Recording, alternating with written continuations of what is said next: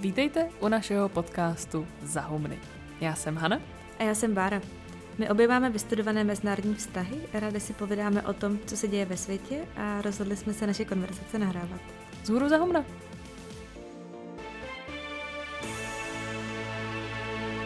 Tak, my jsme si dneska přichystali trochu jinou epizodu. A sice jsme si řekli, že bychom mohli oslavit to, že obě jsme vlastně uzavřeli minimálně část eh, svého studijního života. A tak bychom mohli to naše studium vlastně trochu schrnout. A abychom na to nebyli sami, tak jsme si přizvali speciálního hosta a tím je Filip Zajíček, náš uh, dobrý kamarád a uh, taktéž novinář. Takže my vítáme prvního hosta, kterýho jsme kdy v Humnech měli a jsme rádi, že ty jsi zrovna ty, Filipe. Filip je, jak se říká, ty haní, kromě toho, že je to náš skvělý kamarád a baječný kritik Humen, tak je to Filip je novinář, pracuje momentálně jako editor deníku N a Filip je zároveň uh, taky autor knihy kterou napsal se, se svým kamarádem Kirilem Ščeblikinem a taky hlavně s Milanem Šimečkou. A my jsme si říkali, že si teda eh, dneska budeme povídat uh, o našem studiu, vlastně takhle napříč, jak jsme tady všichni tři, ale, ale možná poprosíme Filipa, jestli by se uh, ujal lehčí moderace diskuze. Tak jo, tak my jsme se domluvili, že to uh, otevřeme tím, že řekneme, co jsme studovali, v mém případě možná i co jsme zkoušeli studovat a pak bychom se o tom pobavili nějak víc. Já jsem teda studoval bakaláře divadelní vědy a žurnalistiky v Olomouci na Univerzitě Palackého a pak jsem byl na Erasmu v Lovani a potom jsem nedostudoval magistra politologie na Filozofické fakultě Univerzity Karlovy. Tak a tímhle přehazuju štafetu a, a zajímalo by mě, co studovala Bára. Já jsem vystudovala bakaláře na uh, Fakultě sociálních věd uh, Karlovky v Praze a sice teritoriální studia. A navázala jsem tam na magistra, kdy si člověk, pokud pokračuje v tom stejném oboru, tak si vybere teritoriální specializaci. A já jsem si vzala Severní Ameriku, takže můj magistr byly severoamerický studia a teď tam budu pokračovat na doktorátu. A co se týče uh, zahraničních cest, tak já jsem byla během bakaláře na Erasmu na jeden semestr v Heidelbergu a během magistra jsem uh, vyjela do Ameriky na univerzitu v Richmondu. No a já jsem taky byla na fakultě sociálních věd, ale na politologii a mezinárodních vztazích, což je takový eh, všeobor. Když jsem byla v druháku na politologii, tak jsem si ještě přibrala ve ŠE ekonomii na páté národohospodářské fakultě.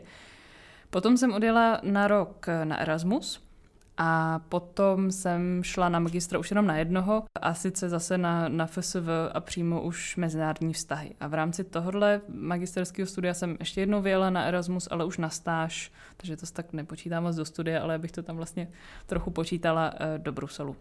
A o doktorátu zatím tak uvažuju, protože bych se stejně přihlásila až za rok, takže to je mi ještě daleko. A na bakaláři jsi byla na Erasmu v Londýně? Jo, v Londýně, to jsem neřekla? Ne. Aha, tak ano, na Brunelu. Na jehož střeše se natáčela jedna scéna v mechanickém pomeranči. Takže tím se tato univerzita vyznačuje. Kromě toho ještě, že je v Uxbridge, což je volební okrsek Borise Johnsona. Super, tak mě by na začátek zajímalo, a zajímá mě to i kvůli vlastní nerozhodnosti o tom, jaký obor studovat nebo jakou cestou se vydat, tak eh, kdy jste si našli obor, eh, který chcete studovat? Já když jsem o tom přemýšlela, tak jsem nebyla schopná vůbec přijít na žádnou racionální nebo promyšlenou odpověď, protože já si jenom matně vzpomínám, že jsem uvažovala o žurnalistice načež jsem zjistila, že tam je nějaká povinná četba, který jsem se zalekla a tak jsem přemýšlela o jako jiný společenský vědě, protože mě asi bavilo ZSV a nějak mi to šlo. Tak uh, jsem prostě šla na, na politologii a vlastně ještě doplním, že jsme se zeptali i na Instagramu našich uh, kamarádů a sledujících, jestli něco zajímá a tam byla právě jedna otázka na to, jestli je třeba lepší politologie na fakultě sociálních věd anebo na filozofický, což jako já jsem třeba vůbec nevěděla, že, to, že, že, te, že je ta možnost na Fieldě a vlastně automaticky jsem šla na FSV a ani nevím, jak, jak jsem na to přišla. No. A ten proces nedokážu teďka vůbec zpětně popsat a přijde mi to jako výsostně náhodný. No, jakože kdybych si mohla vybrat znova, tak jdu studovat fyziku nebo astrofyziku, takže se jako zaměřím úplně jinam. Takže spíš, spíš náhoda a samospát. Takže nebyl žádný třeba člověk nebo knížka, která by tě přivedla k té politologii nebo těm humanitně zaměřeným oborům? Vůbec si to nevybavuju, což neznamená, že to tak není, ale buď jsem to nějakým způsobem vytěsnila, anebo to nebylo až zase tak zásadní. A měli se taky takové ty učitelské noviny, kde byly ty obory takhle vypsané. To jsem třeba našel divadelní vědu já. Fakt? Mm-hmm. Tak, tak, tak Filip, jak já se rozhodnu ty pro divadelní vědu? Já vlastně, tak to teďka bude vypadat jako, že to máme úplně stejně, ale u mě to byl jako velký sam, taky samospát. A myslím si, že konkrétně pro divadelní vědu jsme se rozhodli jenom proto, že jsme tehdy měli už čtvrtým rokem divadlo, jsme hráli Cimrmany. No a musím říct, že dneska, když jsem přemýšlel nad tím, jak se o tomhle budeme bavit, tak jsem zjistil, že, že vlastně nevím, proč jsem nešel za nějakým takovým tím zájmem jako o sociologii, historii a tak, protože si myslím, že to ve mně někde bylo, ale z nějakého důvodu jsem se rozhodl jít cestou té divadelní vědy. A vtipné je, že tu žurnalistiku jsem si k tomu vzal až úplně na poslední chvíli. A to si pamatuju jako včera. Bylo to proto, já jsem se dostal na divadelní vědu a kulturní antropologii a na divadelní vědu a žurnalistiku. A zapsala jsem si nakonec kombinaci divadelní vědy a, divadelní věda a žurnalistika jenom proto, že jsem se někdy na začátku července zastavil v trafice v Havířově a Havířov je podle mě jediné město, kde v neděli je ještě respekt, protože si ho nikdo nekupuje, že jo. Uh, a pamatuju si, jak jsem stál a rozhodla jsem si, že si koupím respekt anebo reflex. Ani jeden jsem předtím nečetl. A nakonec jsem si vybral respekt. A teďka si to pamatuju, na obálce byl Marek Dalík tehdy. A, eh, a kvůli tomu jsem si zapsal, zapsal žurnalistiku. No, takže, takže vlastně takhle náhodně to bylo, jo. Takže divadelní vědu jsem si bral, protože mě to zaujala v tom seznamu těch učitelských novin, nebyly ty obory takhle vypsané, aniž by tam byl jako popis toho, co to je. To bylo prostě jenom jako písmeno D a byla tam, nevím, didaktika, D, D, D, něco. Divadelní věda, jo, tak dobrý. A no, a Olomouc jsem si podle něj bral, protože tam bylo spousta lidí z folklorního souboru, kam já jsem chodil. Takže vlastně úplně jako samospát. Já jsem to teda asi měla, já jsem to měla asi jiný docela. Uh, ten... Vára to má jediný promyšlený, to ne, uh, ne v tom, že to bylo, nebylo to promyšlený, stalo se mi to vlastně jako náhodou, kvůli jedné knižce. Ale, ale bylo to docela jako dlouho, dlouho předtím. Já jsem třeba pro mě jako věc, která mě dostala k zájmu o mezinárodní vztahy. Taková jako uh, osudová knížka je prostě autobiografie Madeleine Albright, kterou já jsem přečetla v kvartě nebo v prváku na Gimpu. Ale jako dodnes si pamatuju, ten já jsem z vesnice, jsem z malé vesnice, to možná řeknu pro kontext, ten pocit objevení nového světa, kdy jako ona žije jakožto první americká ministrině zahraničí žena, rodiče s ní emigrovali z Česka, a ten jako příběh někoho, takhle jako z Česka, jako jsem já, kdo se dostal do světa, o kterém jsem vůbec jako neměla ponětí, do světa jako té nejvyšší diplomacie a, a těch prostě mezinárodních vztahů. A, a teď ještě má to krásně napsané, to je fakt krásná autobiografie, tak to mě úplně strašně dostalo a řekla jsem si, že chci něco podobného.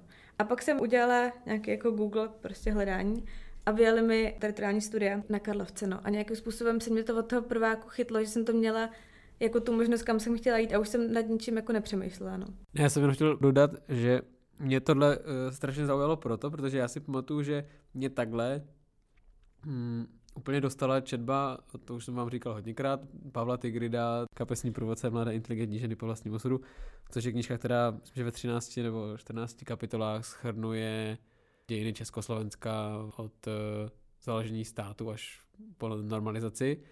A a říkám to, protože mě to taky, já jsem pocit, otevřelo úplně nový vesmír. Byly ty věci, o kterých jsme se ve škole vůbec skoro nebavili, ale nedokážu říct, proč jsem zatím nešel, protože teďka je to něco, co mě baví a vlastně kdybych eh, šel jako ty studovat třeba, nevím, historii nebo sociologii nebo prostě mezinárodní vztahy, tak si myslím, že bych to jako teďka vztahoval k té knížce.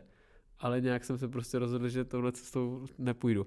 A což mě vede k další otázce, jestli jste zvažovali právě nějaké jako jiné cesty, nějaké jiné obory, než ty, které jste nakonec šli studovat.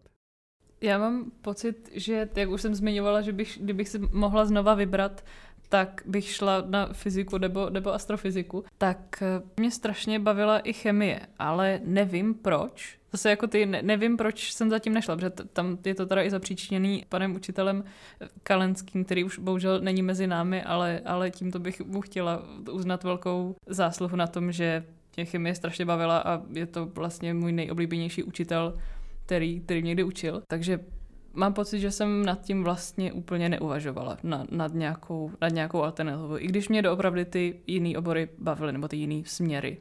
Já jsem ty teritoriálky chtěla vždycky nejvíc. Měla jsem celou dobu strašný strach, co pak budu dělat, jak se jako uplatním, ale tomu se myslím dostaneme potom ještě. Ale pak jsem, že jo, protože jsem se bála se přihlásit jenom na jednu univerzitu, tak pak jsem si dala jako alternativu ještě eh, mezinárodní vztahy na VŠE. To já jsem A- měla taky. Jo. A tam jsem se dostala. A vím, že jsem přemýšlela o právech, a což je věc, která si myslím, že by mě bavila, ale třeba člověk potřeboval mít jako větší OSPčka. Já, já vlastně eh, na jednu stranu, teďka, když se o tom bavím s někým, jako co jsem studoval, proč jsem to studoval a tak, tak mám tendenci říkat, že ta divadelní věda byl, byl svým způsobem takový omyl, ale je pravda, že na druhou stranu já jsem obětoval strašně hodně času přípravy na ty přijímačky, takže si myslím, že tady jsem o tom byl fakt hodně přesvědčený. Ale na druhou stranu úplně přesně vím moment, kdy se podle mě moje studium divadelní vědy zhroutilo. A to, když mm, jsem objevil v Olomoucké knihovně knížku Vzestup a pád velmocí. A tam si myslím, že prostě se to začalo, začalo bourat, jako takový ten vzdušný zámek prostě začne padat. Tak, tak tam vlastně, což byl plně půlka prváku, tak tam už někde to začalo jako praskat a nějak jsem věděl, že asi z toho oboru jednou stejně uteču, no. K tomu je nutný dodat, že teď má Filip naprosto obrovskou knihovnu a třeba teď naše relativně nová profilová fotka, tak je focena před Filipovou knihovnou a to je ještě tak půlka jeho knih. Takže to bychom jenom Dáváme velký hold Filipové knihovně. to bychom chtěli dodat jenom pro kontext, že, ten, že to tažení osudu je opravdu silné, evidentně. A žádná z nich se netýká divadelní vědy. No, ale tak eh, abychom se bavili ještě víc o vás.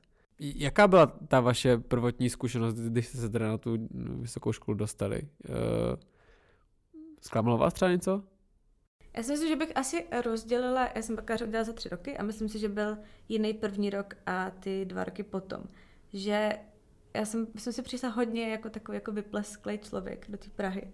Já jsem prostě přišla fakt jako holka z malého Gimplu, z malé vesnice, taková vlastně jako, no, taková jako neotrkaná hodně. Takže já jsem se třeba, ten prvák jsem se, myslím si, velmi bála, nebo můj hlavní cíl byl to nějak zvládnout. Měla jsem opravdu reálnou obavu, že mě vyhodí.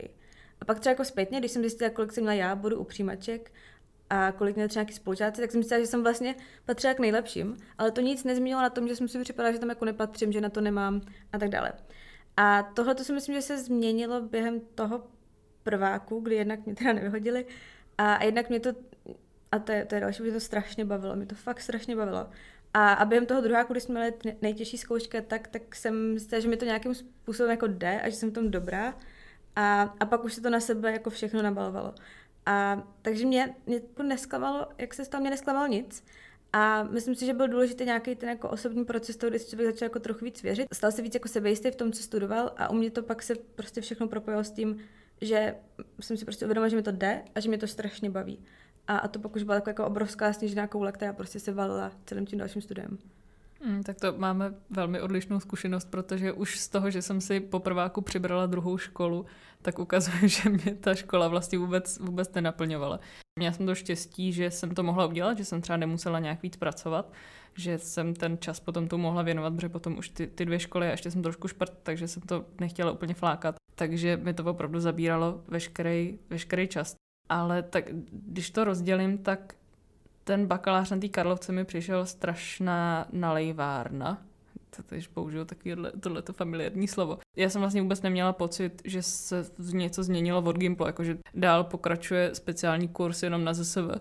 A neměla jsem pocit, že mě to cokoliv dává a že třeba, že se tím potom i budu moct jakýmkoliv způsobem živit. Takže potom jsem si přidala, přidala tu ekonomii na VŠE, která je vlastně přišla o mnoho praktičtější, ale zároveň ještě větší mlejnek na maso než, než ta politologie, protože nás tam bylo ještě víc a bylo to ještě víc. Připadala jsem si celou dobu, jako když je člověk tam nějaký číslo v nějakým, nějakým výkazu. Nemyslím si, že jakýkoliv z mých vyučujících na ani jednom bakaláři věděl moje jméno, kromě vedoucí bakalářky. A to mně přijde, že tak, že když se takhle člověk cítí, tak se tam ani nemůže nějakým způsobem projevovat, protože si myslím, že, tak tomu se možná tak ještě jako dostaneme o nějakých našich představách o studiu, ale že pokud nemá žádný vztah s těma vyučujícíma a pokud ty vyučující člověka nějakým způsobem nevedou a neponoukají ho k tomu, aby třeba něco čet, nebo jakkoliv se angažoval nebo, nebo byl aktivní, takže to studium vlastně docela jako postrádá tak 50% toho, co má mít. Takže to byla moje zkušenost, jakoby, jak bych to řekla slovy Miloše Jakeše, cítila jsem se jako cool v plotě.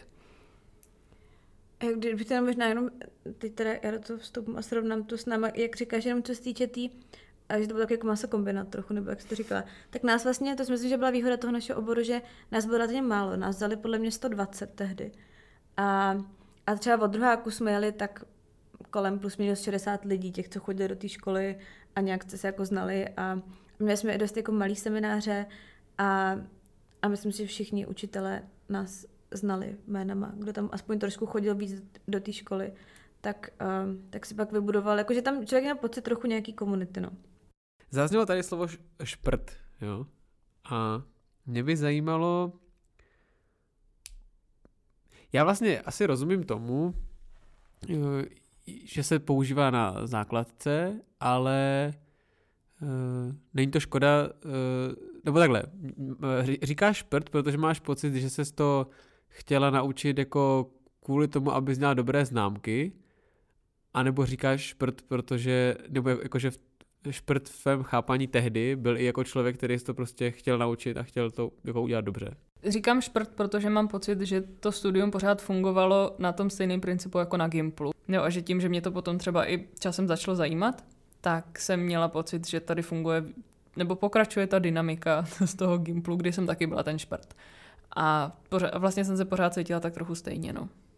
Jo, já, já jsem tam i proto, protože mám pocit, že ve mně se to uh, dost mlelo, protože já teda na jednu stranu na Gimplu jsem rozhodně šprt nebyl, protože mě prostě předměty, které mě nebavily, tak jsem z nich vlastně měl vždycky třeba trojky, někdy čtyřky a neměl jsem nějak mo- jako motivaci to dřít, i když si myslím, že bych to vydržel, kdybych chtěl, i třeba z té chemie a tak.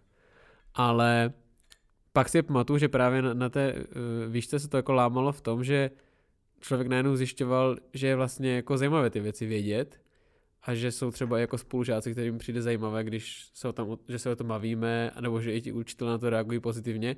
A nějak se to ve mně začalo jako, jako pře, mm, přesouvat k tomu, že teorie je jako vlastně fajn ty věci znát a, a mít možnost se o tom bavit v těch hodinách. A je teda pravda, že v Olomouci to až, až tak často nebylo, ne, ne, nedělo. Jednak kvůli tomu, že na té divadelní vědě jsem tohle úplně neuměl se o těch věcech bavit, ale vím, že u mě se to potom hodně zlomilo s Erasmem. A uh, to mě vlastně vede zase uh, jako takové přemostění k, k otázce na vás. Kdy, kdy jste začali mít pocit, že vás to uh, baví? Jako, že ty věci chcete vědět? A, nebo respektive, nacházeli jste tohleto i v té škole, nebo jste si to museli hledat spíš mimo? Já jsem to měla určitě na tom Erasmu. Já vždycky říkám, pocit, že jsem tohle slovní spojení už říkala asi tisíckrát, ale že na tom Erasmu jsem poprvé měla pocit, že jsem student a ne žák. A to v tom jako cítím velký významový rozdíl, protože Myslím si, že kdybych třeba šla studovat znovu teď i na ty české školy, tak bych si z toho byla schopná vzít mnohem víc. Ale mám pocit, že když člověk, když je mu prostě 18 a je jalovej a vůbec ho ten Gimple nenaučil se zajímat o, o ty věci, nebo třeba nikdo se mě nikdy nezeptal na můj názor, takže já jsem nevěděla, že ho můžu mít, že je to jako žádoucí, abych ho měla, abych si ho tvořila. A na jednu stranu, jo, máme tady nějakou individuální zodpovědnost, kdy člověk by teda to měl tak nějak na to přijít sám, ale myslím si, že to je přesně úloha těch učitelů a těch profesorů, že to mají z toho člověka vytřískat. A mám pocit, že v té Anglii se tak stalo, že tam se nám věnovali, tam do dvou týdnů všichni věděli, jak se jmenuju a to třeba ta třída byla už potom jako obdobně velká, jo, že tam stejně sedělo třeba prostě 60 lidí a oni stejně věděli, kdo jsem, že teda jsem na tom Erasmu, chodila jsem za nimi na ty konzultace, oni vyžadovali, že budu chodit na ty konzultace. Třeba já jsem tam poprvé ve třetíku, nebo třetí rok mého studia, jsem poprvé psala esej, což mě teďka zpětně za to přijde úplně bizarní, že jsem po dvou letech studia nenapsala ani jednu esej, ani jeden text. Protože to v té škole prostě nikdo nechtěl. Chápu, že je to docela jako otrava na, na opravování a podobně, ale to je úplně základ. Jo. A tam poprvé to po mně někdo chtěl. Takže moje první esej byla prostě C, A postupně za těch deset měsíců moje poslední eseje byly Ačka. A myslím, že takovouhle péči by si zasloužil každý student. A tím pádem se mám pocit, že tohle je naprosto zásadní zlom v mém jako vnímání sebe sama jako studenta a že já sama se o to můžu zajímat, že já můžu si na to vyprodukovat nějaký názor, když si něco přečtu nebo když nad tím budu přemýšlet. Předtím mě to vlastně vůbec nenapadlo, že to je možnost, že na to mám nebo že to jako je něco, co, co se dělá. U mě se to určitě stalo už jako během toho prvního, druhého roku, no. Já jsem potom, ven jsem odjela vlastně do Heidelbergu, jsem měla zimní semestr ve třetíku. A tam to jako, jako vykrystalizovalo a všechno si to sedlo. Ale já si myslím, že mě k tomu prostě strašně přispěl fakt, že myslím, že jsem si opravdu jako skvěle vybrala ten obor, že mi to strašně sedlo. Když se vám spojovaly věci, na kterými jste nikdy předtím nepřemýšlel. Když jste třeba zjistili, že můžete mít jako různé perspektivy, um, různé jako teorie, různé náhledy na nějaký téma. A teď vlastně pak jste na ten svět koukal úplně jinak. Já si opravdu pamatuju, že pro mě začal svět vypadat úplně jinak, protože jsem objevovala jako různé možnosti, jak o něm přemýšlet, jak o něm kriticky přemýšlet. A to je jako pocit, který byl strašně nový a který byl strašně krásný a který mě hrozně jako hnal. Pak člověk jel jako strašně taková jako nenasytná konzumace těch jako informací se pak rozděla, jo? toho, že jste prostě chtěli víc a víc a dál a tak, no. A, a potom vlastně ten, ta zahraniční zkušenost byla skvělá v tom, že to studium jako takový bylo bylo kvalitnější než u nás nějakým způsobem. Měla jsem tam těch předmětů méně, takže jsem si jim mohla víc věnovat. Ale už jsem tam jela jako s tím, s tím nějakým akademickým nadšením, který prostě vznikl tady u nás. No. To, co závidím, no. Hmm, taky.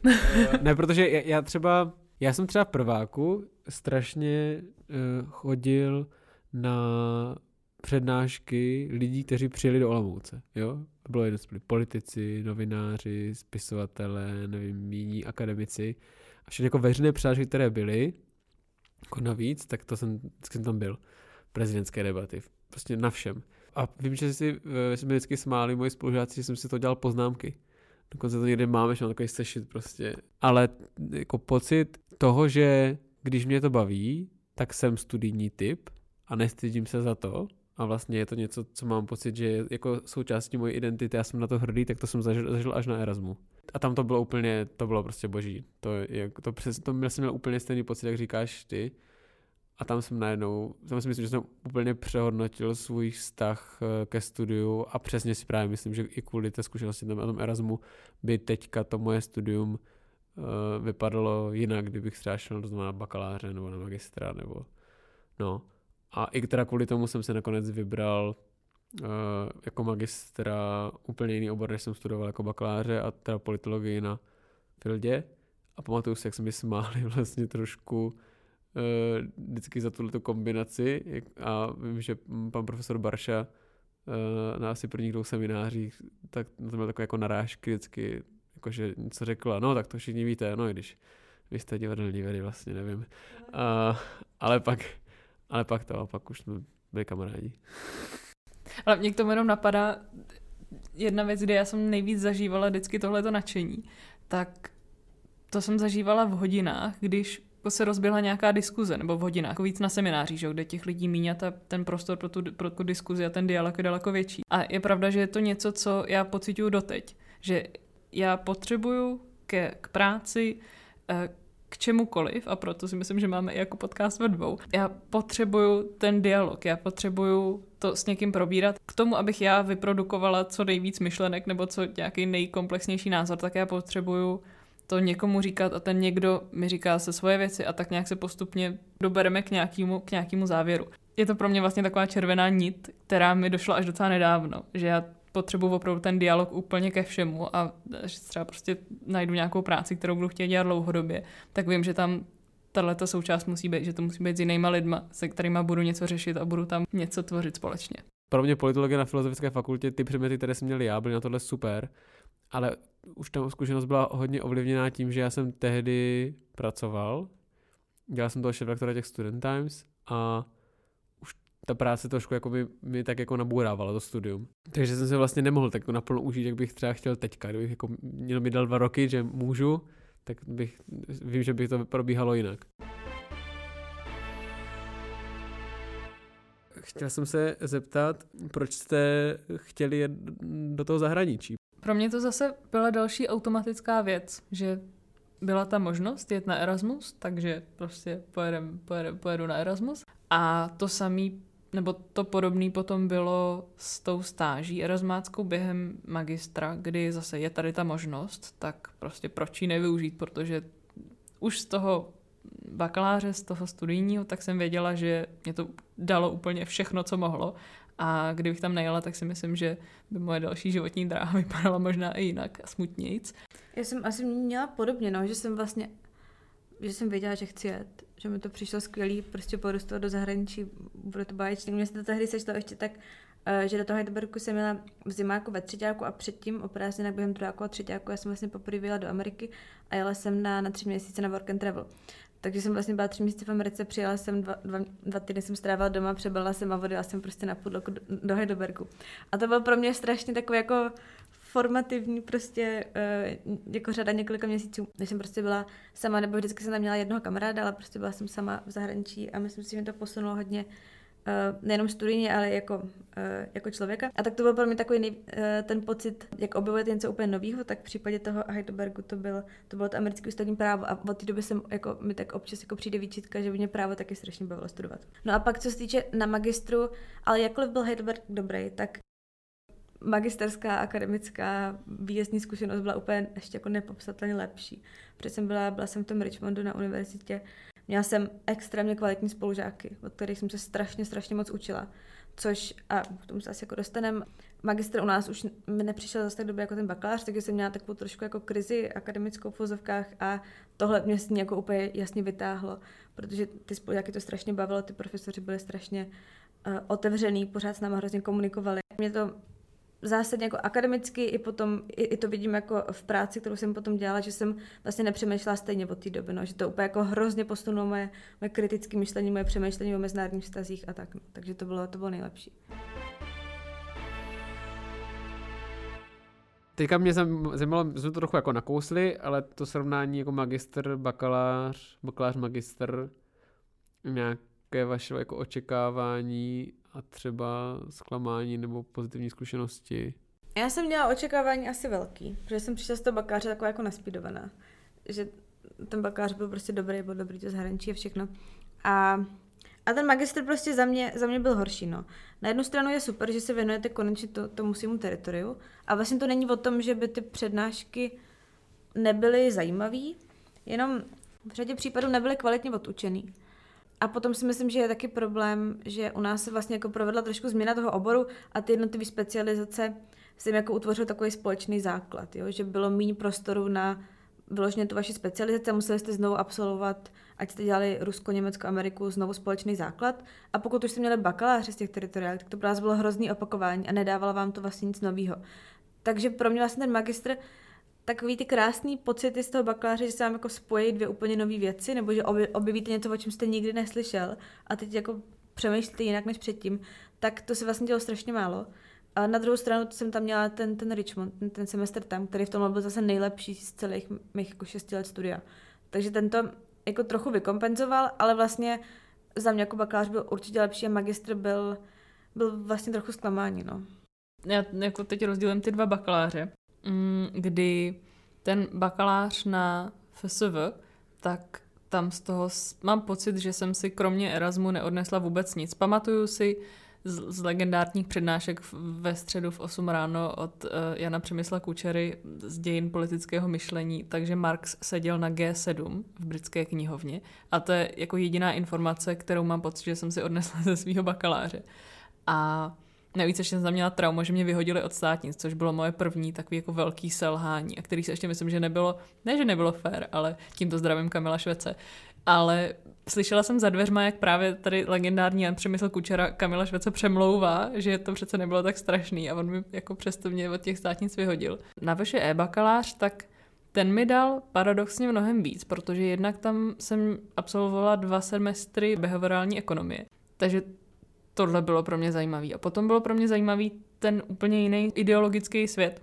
Tam bohužel neprobíhaly žádné diskuze o tom, takže se na to teď dívám až zpětně. Ale ta škola je jednolitá, co se týče toho výkladu. A na to třeba byla otázka, jestli, jestli se třeba na FSV tlačí nějaký, nějaký konkrétní směr, že na vaše je to ten, ten realismus Teoretický prostě. směr. No, no, no, no, no.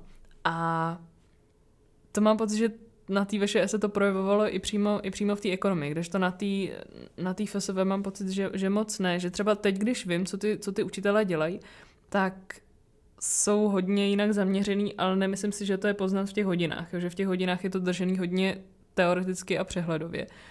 Ale na té VŠE tam je to hodně, ten, to ideologické zaměření je tam hodně znát a i v těch takových těch historických předmětech, respektive třeba jako v dějinách myšlení a podobně, tak tam cítila jsem z toho, že je tam poznat jako co je dobře a co je špatně. Jo, nebo podle, podle výkladu té školy. Takže to mi vlastně přišlo zajímavé teďka zpětně, že jsem si něčím takovým prošla. A potom ten magister, to bylo za mě skvělý. Jedna, která jsem měla tu možnost ještě na tu stáž do toho Bruselu, ale i je tam vidět, že ty učitelé mají nějakou zahraniční zkušenost, pamatuju, jsou relativně mladí, takže si pamatují, jaký to je, když byli studenti a dovedou si představit, co těm studentům třeba pomůže nebo nepomůže. Tady třeba vypíchnu pana eh, doktora Paríska. Na to bych ráda vzpomněla, že to je můj oblíbený učitel z magistra, kromě Michala Smetany, pardon, se kterým jsme, se kterým jsme napsali paper mám pocit, že ty vyučící prostě tam se opravdu už těm studentům věnují. A je to i hodně mezinárodní, že vlastně já jsem většinou těch předmětů, snad jako skoro všechny, měla v angličtině, protože tam byli i studenti jako z celého světa.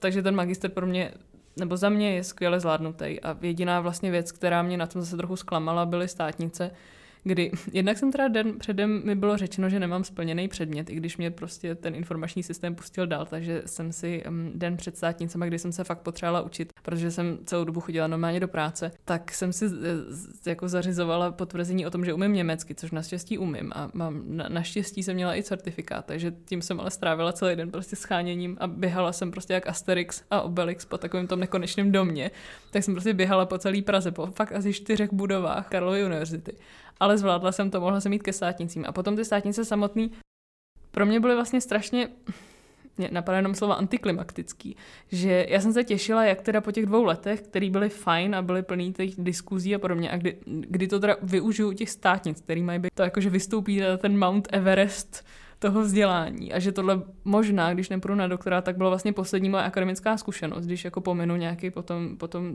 to jako ten paper.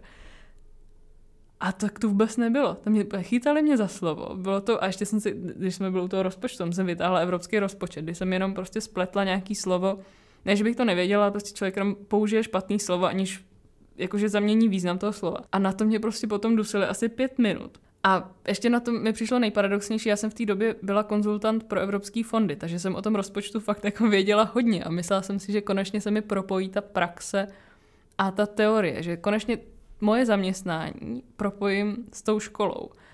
A to se absolutně nestalo, na to se vůbec ne, jako nedostalo a bylo to pro mě vlastně strašný zklamání, kdy já jsem ty státnice sice udělala, dostala jsem červený diplom, skvělý, ale pro mě to bylo strašný zklamání. Takže to byla taková hořká tečka nakonec, ale jinak za mě ten magister byl tisíckrát lepší než, než, než cokoliv. No, já jsem si třeba ještě mohl vzpomnět na jeden příklad, jo, že to bylo rok 2018, kdy my jsme tenkrát zkoumali v jednom předmětu QAnon, což se teďka prostě o dva roky později neuvěřitelně rozjelo, ale my už jsme to tenkrát zkoumali a dělali jsme dokonce nějakou mapu, kdy jsme používali... A jste zkoumali? Uh, QAnon, ten tu velkou jako teorii o tom, že je pedofilní sex ring demokratických kruzích a podobně.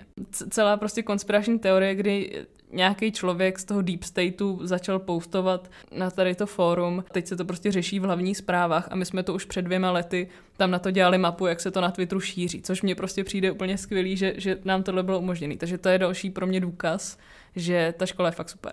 Co to je Filipe a magistr? Já mám strašně závidím. Já mám, strašně zá... já mám pocit, že jste to studium měli jako mnohem mnohem intenzivnější, no, že jste to mnohem víc vzali za pačesy než já, že já že jsem si ten Erasmus na jednu stranu užil, ale byl jsem hrozně limitovaný tím, tou neznalostí toho jazyka, takže jsem z toho vůbec nevytřískal to, co bych z toho vytřískat mohl.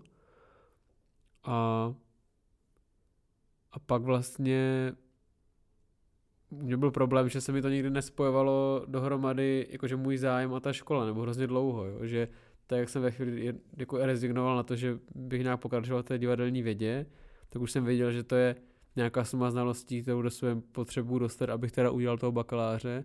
ale vlastně ji nebudu vlastně nikdy potřebovat, jo.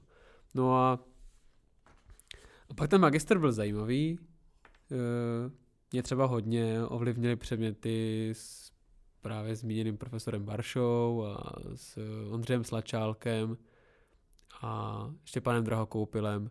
A to jsou fakt, to byly pro mě strašně zajímavé hodiny, kdy přesně najednou jsem byl s 15 lidma, kteří všichni ten text četli, chtěli se o něm bavit, ten profesor se s náma o tom chtěl bavit a bylo to hrozně super.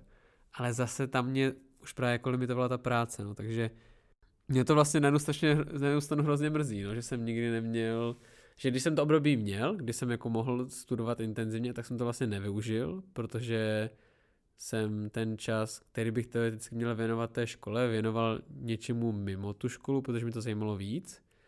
Uh, ale místo toho, abych, nevím, četl nějaké teoretické texty o divadle, tak jsem prostě četl ze pár velmocí. A, a pak, když jako jsem to vlastně jako našel, tak už tam tak nějak začala kolem mě uh, oscilovat ta práce, no. A pak vlastně, pak vlastně přišla zkušenost, nebo respektive nabídka z DVTV a já jsem ji přijal a tam se nějak moje studijní dráha začala hroutit, no. Možná asi v tomhle kontextu, nebo minimálně uh, za mě, a myslím si, že přesně to souhlasit, ale že je podle mě strašně důležitý a dělá strašný rozdíl, jestli jako musíte při pracovat nebo nemusíte. To, že chcete pracovat, protože vás to baví, je jako jiná věc, ale to, že musíte pracovat, protože prostě vám rodiče nemůžou zaplatit nájem a jídlo, tak, tak se pak jako projeví v tom, že v té knihovně nebudete. A je to úplně jasný. A, ale přesně vám to pak jako bohužel si myslím vezme ten prostor, který můžete nadšeně věnovat uh, čtení prostě těch knih a těch textů a, a jako budovat to nadšení, no a podle mě to, je to strašně nefér, jo. Zpětně to vidím jako hrozný jako dar, který mi rodiče dali, to, že mi umožnili, tak tě to baví, tak to jako dělají. Prostě dělají jenom to. Ta škola je důležitá, jo. Hmm. Já takhle vnímám ten Erasmus. Já si vůbec nemůžu představit, že by, že by to moje rodiče nemohli zaplatit, a já bych tam neodjel. Já si myslím, že by byl taky úplně jiný člověk. Myslím si, že bych tady sama neseděl. Protože myslím si, že nebýt Erasmu, tak bych to angličtinu nikdy, nikdy nezlomil. Třeba ta Lovaň byla vlastně relativně drahá. Tam to stipendu by to nepokrylo. Hlavně by ti nepokrylo takové ty jednorázové velké výdaje, ale musíš zaplatit zálohu za kolej, musíš zaplatit zálohu, já nevím za co. A najednou dáš třeba 40 tisíc, což jako pro spoustu českých rodin je, je hrozně hodně peněz, čo? A pamatuju si, jak se všichni smáli Matěji Stropnickému, když o tomhle mluvil, že je vlastně, že by jako já nevím, já nevím jestli zelení prosazovali nějaký jako příspěvek pro studenty nebo něco takového, aby prostě studenti nemuseli být během výšky v těch mekáčích, ale jako studovali. No, on to teda prosazoval, nebo říkal to i Václav Klaus, že jo? Jo? jako by studenti mají studovat a nepracovat. Ale to si jim chtěl dávat ty peníze, ne? Jako ne, nemyslím si, že jim nutně chtěl dávat peníze, ale jako no. tu myšlenku, že ta, nebo ta, ta myšlenka je podle mě úplně univerzální a vlastně úplně logická a je to na hlavu, že to tak nefunguje. No v je v tom, že třeba když studuješ v Dánsku, tak uh, dostáváš peníze a myslím, že na české je to jako, že i v Dánsku je to dost peněz a, uh, a, pok- a dokonce jako můžeš teda u toho pracovat, ale jenom nějaký strašně omezený počet hodin, jinak ti to vezmou. A, a je to přesně tak, že když, to, když to na ten příspěvek bereš, tak vlastně vyžiješ úplně v pohodě a dostává to každý, dokonce dostává i každý zahraniční student v Dánsku. To si myslím, že je vymyšlené, že je vymyšlené fakt dobře. Ještě to, to je taková otázka, která souvisí s tím tématem nějakého jako osobnostního rozvoje. Proč jste to chtěli všechno vědět? Co vás, co vás hnalo k těm znalostem? Já mám pocit, že u mě to je prostě jenom čistá zvědavost. A já to teda nemám jenom v tom svém oboru, jo. Já čtu knížky všeho druhu a koukám na YouTube videa o vědě a říkám, já si, já si myslím, že si kompenzuju, kompenzuju to, že já jsem se probudila já jsem, já jsem tenhle hlad v sobě probudila strašně pozdě a myslím, že to souviselo s tím, že jsem vlastně předtím, předtím mě nenapadlo, že to tak můžu mít, že já se můžu zajímat a můžu se dozvídat věci a můžu být sama aktivní, můžu na to mít nějaký názor. Zní to asi strašně hloupě, ale myslím si, že opravdu každý člověk potřebuje víceméně externí impuls k tomu, aby se rozvíjel. A u mě ten impuls přišel až strašně pozdě A myslím, že definitivně až třeba před čtyřmi lety. Takže já mám celoživotně, teď do konce života už budu mít pocit, že pořád všechno doháním. Že jsem nikdy nic nečetla, nikdy nic neviděla, ne, nebyla se v divadle, žádnou hudbu neznám. Jo, teď už se to samozřejmě mění, ale mám pocit, že pořád něco doháním. A mám pocit, že tenhle pocit dohánění a, a že nikdy všechno nestihnu. Tak mě žene úplně nezastavitelně ku předu, že prostě pořád mám podcasty v uších, pořád něco čtu, pořád prostě něco potřebuji vědět, pořád mě něco zajímá. Takže si myslím, že je to vlastně svým způsobem znouzecnost, že uh, mě žene pocit vlastní jako nevědomosti. Já třeba strašně a, a to, to prostě o sobě víme, ale já strašně nejsem takový renesanční člověk jako ty. Jakože černý díry a fyzika a, a prostě všechno jde úplně mimo mě.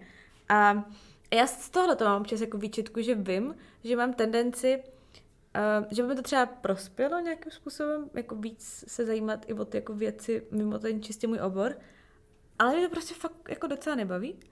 A, a fakt jako ten čas uh, prostě radši věnu, já mám jako úzkou výseč témat, který prostě mě jako baví a a v tom si myslím, že je to pak jako podobný, uh, jako si říkala ty, jednak jako ta zvědavost a jednak prostě já miluju pocit, kdy si něco spojíte s něčím. Jo, kdy prostě argument někde spojíte s argumentem někde jinde a teď vám jako dává smysl, nebo třeba prostě argument někde vám dojde, že ten člověk jinde říká něco jiného a teď si jako protiřečí. A takový, takový jako spojování těch věcí a já si to představuji jako mapu, na který prostě občas jako vykreslíte nějaký políčko navíc. A teď ta mapa vypadá jako jinak, jo. Um, a, a, jak, a jak vypadají mapy ve skutečnosti, tak to se doslechnete v naší další epizodě. Ale vidíš, to, se, to jsem ani, ani vůbec neměla v plánu, ale je to tak. o mapách je příští epizoda. Tak uh, mě vlastně pro mě zase ten nejdůležitější pocit, ta jako čirá radost z barvení té mapy, jo. No já mám hodně, myslím si, že se to hodně kryje se spoustou věcí, které vy jste říkali.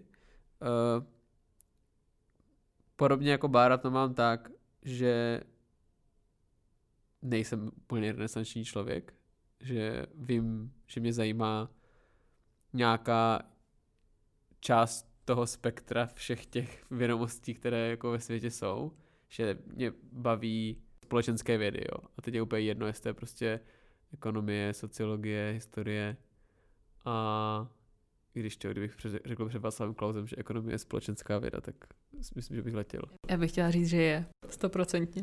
Mám na to bakaláře. takže, takže, uh, takže tu, tu výseč jako na jednu stranu mám, na druhou stranu je pořád, si myslím, hodně široká, ale co mám podobné s Hankou, si myslím hodně je to, že taky mám ten pocit, pocit té nedostatečnosti a toho, že mám tendenci pořád něco jako dohánět a u mě je to teda dané tím, že já vím, že jsem uh, ztratil několik let tím, že jsem nečetl, já nevím, jsem to měl málo času, ale vím, že stoprocentně takové poslední dva, tři roky to bylo tím, že já jsem měl fakt velký problém jako s trávením času, času na sítích a prostě s takovým až jako frenetickým kontrolováním Twitteru a já vždycky, když jsem to popisoval And- Andrej do jednoho článku o jako sociálních sítích, takže Andrej Procházkové. Kterou moc zdravíme. Uh, zdravíme. Tehdy takovém jako vrcholu tady toho svého období, až skoro bych řekl jako závislosti, jsem nedokázal přečíst ani jako komentář Petra Honzejka, který má tři minuty, aniž bych ne- neskontroloval jako Twitter. A takhle se nedá číst knížka. Teďka sám vím, že já jako strašně rád si čtu v takových jako delších úsecích, třeba hodina, dvě hodiny. A já vím, že až po takových třeba 15-20 minutách se do tako dostanu a najednou začne se jako spojovat. No a tehdy jsem si nedal ani těch ty dvě minuty, abych tohle zažil. Takže zatímco prostě teďka podle mě skoro každý měsíc přečtu několik knížek, tak tehdy jsem přečetl třeba dvě knížky za rok. Nebo jednu. Takže tam u mě nastal fakt zlom, když jsem si nějak vyřešil ten vztah k těm sítím a získal na to ten čas. A to pořád doháním. A pak taky mě žene ten, ten pocit té nedostatečnosti z toho, že ten titul nemám. Že prostě máme toho bakaláře, který je takový jako srandovní, když někomu řeknu, že jsem studoval divadelní vědu žurnalistiku, tak je to takové věc jako a že jsem to magistra nedodělal, takže i kvůli tomu, no. Jak to bylo s hledáním nějaké práce mm, po tom studiu nebo při tom studiu? bylo to tak, že jste se k ní dostali spíš náhodou, nebo jste za něčím šli sami cíleně? Já jsem, jak jsem říkala, tak já jsem vlastně dlouho jenom v vozovkách chodila do školy. A, a potom ve třetíku na bakaláři jsem vlastně věděla, že budu mít takový, jako, mi přišlo, že přijde nějaký předěl a že budu mít další prázdniny a budu mít ty státnice, pak přijde magistra. Vlastně jsem byla trochu nervózní z toho, že jsem přesně nevěděla, co chci dělat. A, a tak jsem tehdy uh, před státnicema obe, obepsala, protože jsem fakt netušila, jsem neměla ani jako nejmenší tušení. Tak jsem obepsala všechny možné jako místa, které mě napadly, že bych mohla dělat. Americkou ambasádu, nevím, prostě přihlásila, přihlásila jsem se na stáže, různě možně. A první byla stáž v Respektu novinářská, kam jsem prostě napsala, byla jsem v Respektu, tak tam mě asi nebudou chtít. Napsala jsem vážený pane Švehlo, vážený pan Švehlo napsal, že můžu přijít eh, na dva týdny. A pak nějak se to vlastně jako tak organicky jako nabalilo, že mě to vlastně začalo strašně bavit, hrozně se mi líbil ten kolektiv a, a tak pak jsem se to jako prodlužovala a pak jsem tam vlastně byla třeba pět měsíců, pak jsem si říkala, že teda musím zkusit tu druhou stáž, tu americkou ambasádu a to bylo příšerný. A už jak mě byla ta, bavila ta novinařina, byla jsem se taková nadšená, tak ještě o to horší mi to jako bylo, tak jsem tam skončila uh, vlastně velmi záhy, asi po měsíce, pak jsem se vrátila zpátky do toho respektu, kde jsem zase byla na stáži, než jsem odjela do té Ameriky. Takže vlastně a, a od té doby mě jsem jako věděla, že chci dělat novinařinu. Vlastně mi to ukázalo jako typ novinařiny, který mi přišel strašně hezký, strašně takový jako promyšlený, bavil mě ten kolektiv, bavilo mě, že ty lidi baví se povídat po těch tématech, že po těch tématech vědějí spoustu věcí, že to bylo takový intelektuálně strašně stimulující prostředí. A zároveň si myslím, že jsem si uvědomila, jak jako zodpovědná a ovlivňující práce to je. Já, když jsem jako napsala nějaký něco o tom, co se dělal v Americe a teď jako respektu nazdílel na Facebook, a já jsem prostě četla všechny ty komentáře pod tím. A někdo tam napsal, že si myslí, že je to jako desinterpretovaný a že prostě překru, ten článek překrucuje nějaký význam. A já vím, že v tu chvíli poprvé mi došlo, jak jako vlastně, jak ten novinář jako zprostředkovává tu realitu těm lidem. Jo? A jak, jaká strašná je to zodpovědnost. Jaký strašný vliv ta profese má, jo. A vím, že to úplně mě to vyděsilo tehdy. Úplně jsem se zhrozila. Psala jsem podle mě Pavlu Kroulíkovi, který vede ten web, jestli viděla ten komentář a jestli jako je to fakt tak špatný. Samozřejmě jako stoicky mě bylo řečeno, že komentáře jsou Myslím, že to, prostě... tohle je ještě docela v pořádku, takovýhle komentář. No, no, no. A, a že je to, je to v pořádku ten text. Ale no, a, a, asi mě na tom vlastně lákalo jako různorodost té práce, potom, že jsem viděla strašný smysl i jako nějaký jako společenský dopad. Uh, mě vždycky bavilo psát.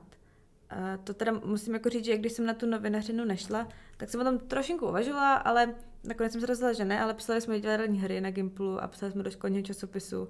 A že vlastně jsem k tomu psání měla nějaký vztah a pro mě ta profese asi jako kombinovala všechno, uh, co mě bavilo. No. Ale nikdy jako jsem ráda, že jsem tu novinařinu nešla studovat a jsem ráda, že jsem pořád studovala mezinárodní vztahy a že budu dál studovat mezinárodní vztahy, protože si jako připadám, že něčemu jako v hodně velkých obozovkách rozumím a připadám si jako víc komfortně psát o něčem, kde mám pocit, že mám nějaký jako akademický základ. No. To bych vlastně asi doporučil všem lidem, co chtějí psát, že myslím si, že rozhodně se nejplatí studovat žurnalistika samostatně a že by pokud si vybírají ten druhý obor, tak hodně pečlivě zvážit, co, co ten druhý obor bude. U mě to vlastně bylo tak, že ta, ta žurna byla druhý obor té divadelní vědě, jo. A takže, takže to bylo fakt jako bizarní to rozhodnutí, ale myslím si, že je fakt dobré studovat žurnu třeba v kombinaci se sociologií, mezinárodní vztahy, politologie, že to fakt má smysl. Já jsem to měla úplně jinak, protože já mám pocit, že jsem za svůj krátký život vystřídala už strašně moc prací. Eh, mimochodem třeba při studiu jsem si vydělávala eh, jako fitness trenérka ve společnosti Expresska, ale... Jak se sně. A... Rozhodila. to rozhodila, že jsem značila. Že jsi vystřídala spoustu prací. Spoustu prací, mimo jiné Expressku. Jo, jiné, Expresska. Fitness. Mm, mm. Ten, ten. No. A teď, když o tom Bára mluví, nebo vždycky, když o tom Bára mluví, tak já si na to vzpomenu taky, že mě vlastně vždycky bavilo psát. A já jsem dokonce měla kdysi obskurní blog, který už je smazaný, takže ho nenajdete. Já jsem ho četla. Protože uh, já jsem dělala poruchu příjmu potravy, takže to jsem tam trošku tak nějak řešila. Ale, ale vlastně, že ten proces psaní samotný mě vždycky bavil a mám pocit, že mi i docela jde. Ale tam jsem se ještě nějak nedostala ve svém vývoji, ale co není může být. Nicméně už co má společného s mojí vlastně s mým zaměřením, tak já jsem po té, co jsem se vrátila z Anglie, tak jsem šla dělat do neziskovky, eh, o, co se zabývala jaderným odzbrojením, která vlastně potom vedla i k mojí bakalářce na VŠE, kde jsem řešila náklady jaderných zbraní vlastně nějak víc komplexní, že není to jenom o tom, že kolik stojí tahle raketa, ale že tam jsou nějaké jako celkový náklady. Takže to jsem tam zpracovávala a teď jsem se dozvěděla, že třeba o prostě čtyři roky později ta, tahle moje neziskovka to jako využívá ve své práci, což mě docela potěšilo.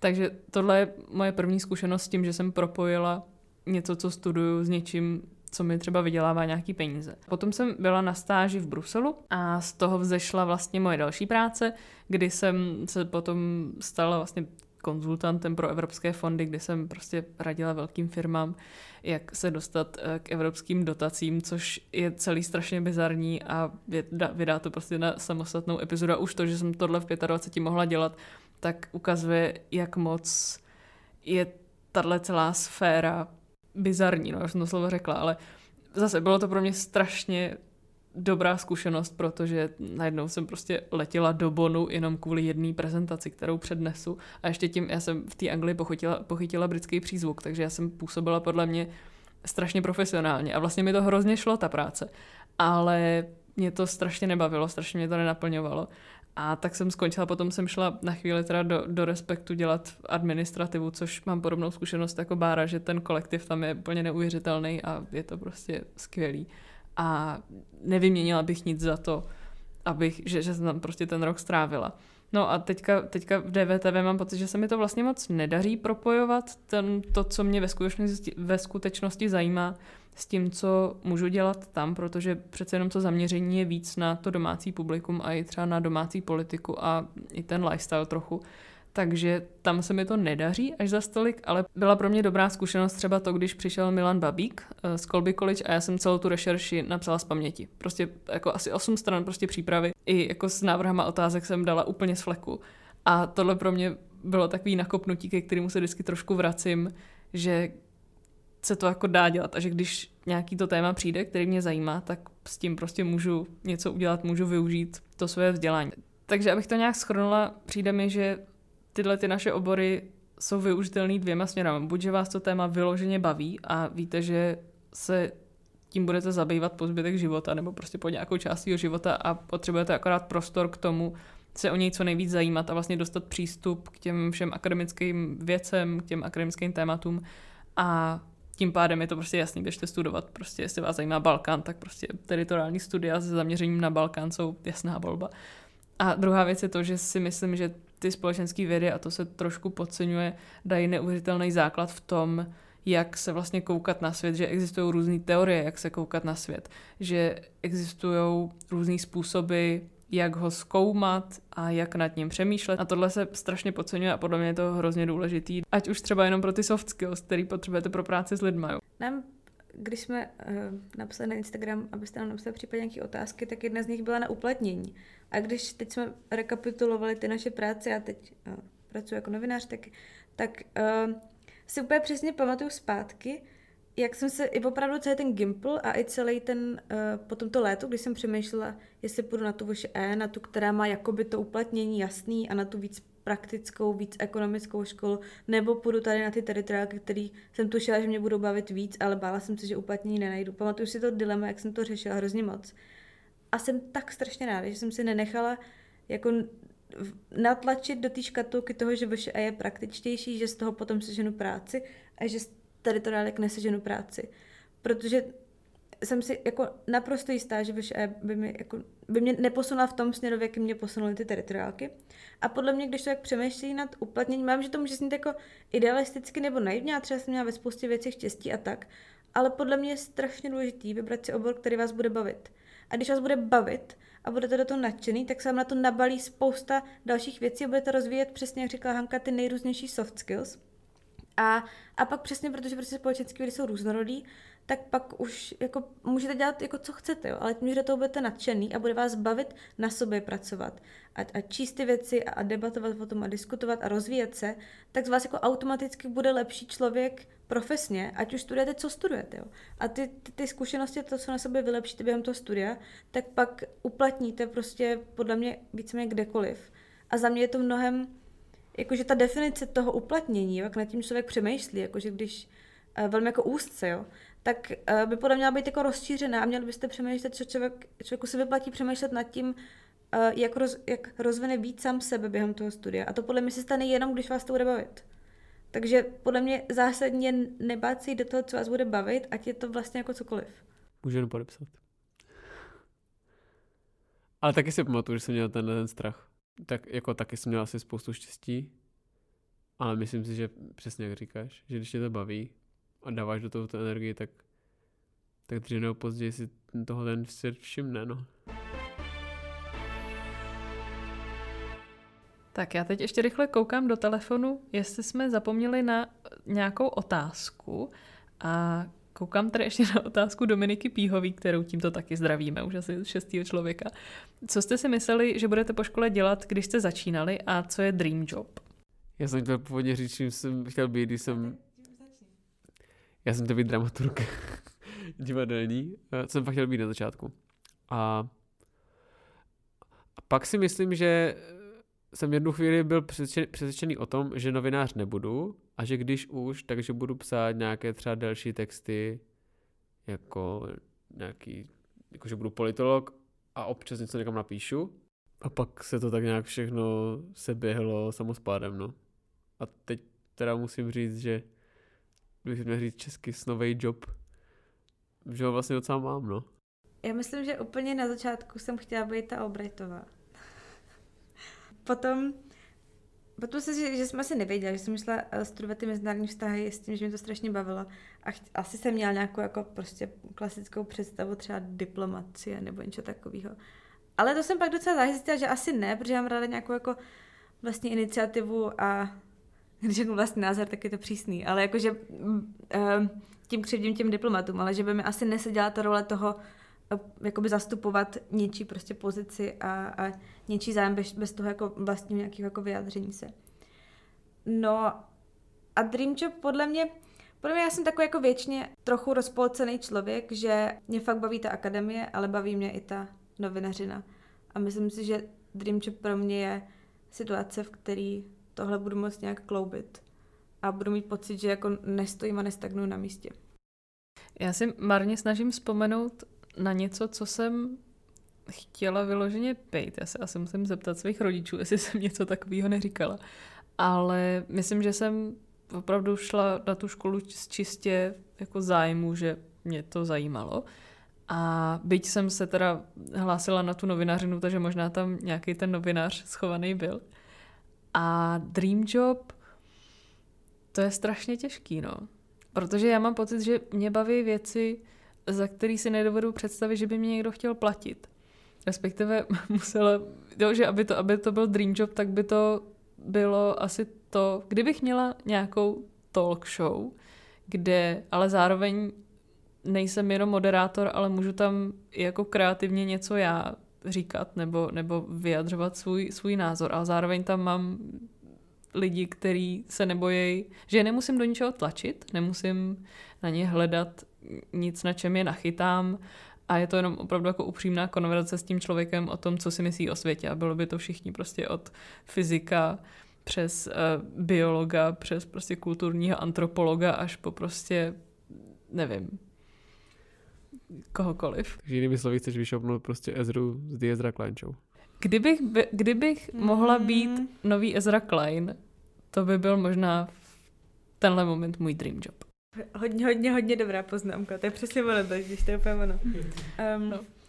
A těmito skromnými ambicemi si, si myslím, že, že tento podcast můžeme ukončit. Jestli máte ještě něco? Když tak zase napište, když vás něco uh, napadne. My máme radost, když nám někdo napíše. Doufám, že snad zvládneme nějak komunikovat zpátky. Teď nám třeba někdo napsal, že se uh, pozbuzen hůnama rozhodli jít studovat uh, mezinárodní vztahy a politologii, což uh, nám udělal hroznou radost. A doufáme, že nebude litovat. jo.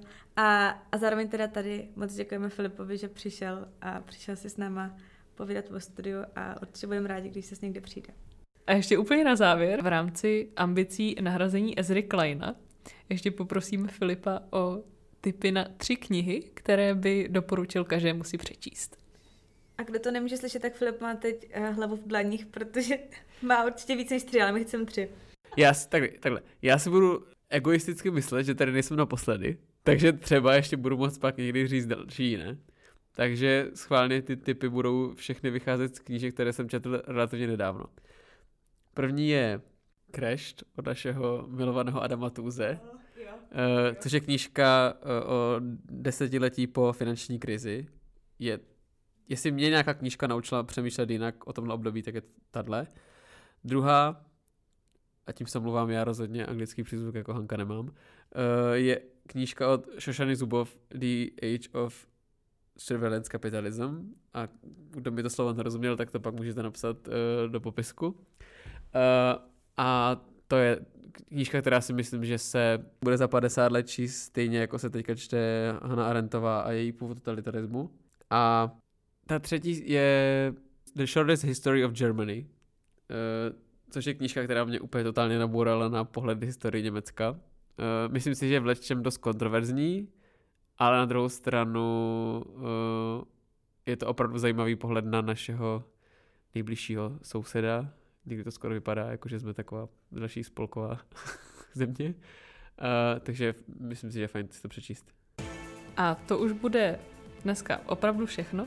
Takže jestli nám chcete cokoliv napsat, tak můžete jako vždycky na e-mail vzhuruzahumna.gmail.com na náš Twitter za potržítko humny a nebo na naše Instagramy Háňule a potržítko Bramborová. Už jsme dlouho neměli žádný blupy. Padají hvěšky do našeho dvora.